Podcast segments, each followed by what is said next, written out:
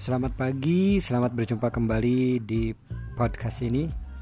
Kali ini kita akan membawakan sebuah berita menarik yang dilansir dari BBC Indonesia.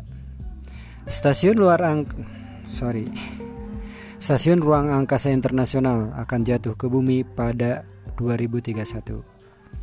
Stasiun Luar Angkasa Internasional ISS akan terus beroperasi hingga 2030 sebelum jatuh ke Samudra Pasifik pada awal 2031 menurut Badan Antariksa Amerika Serikat atau NASA.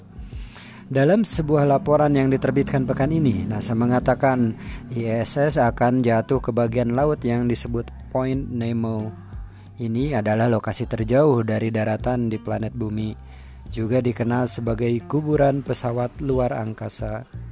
Banyak satelit tua dan puing-puing ruang angkasa lainnya pernah jatuh di sana, termasuk stasiun ruang angkasa Rusia Mir pada tahun 2001.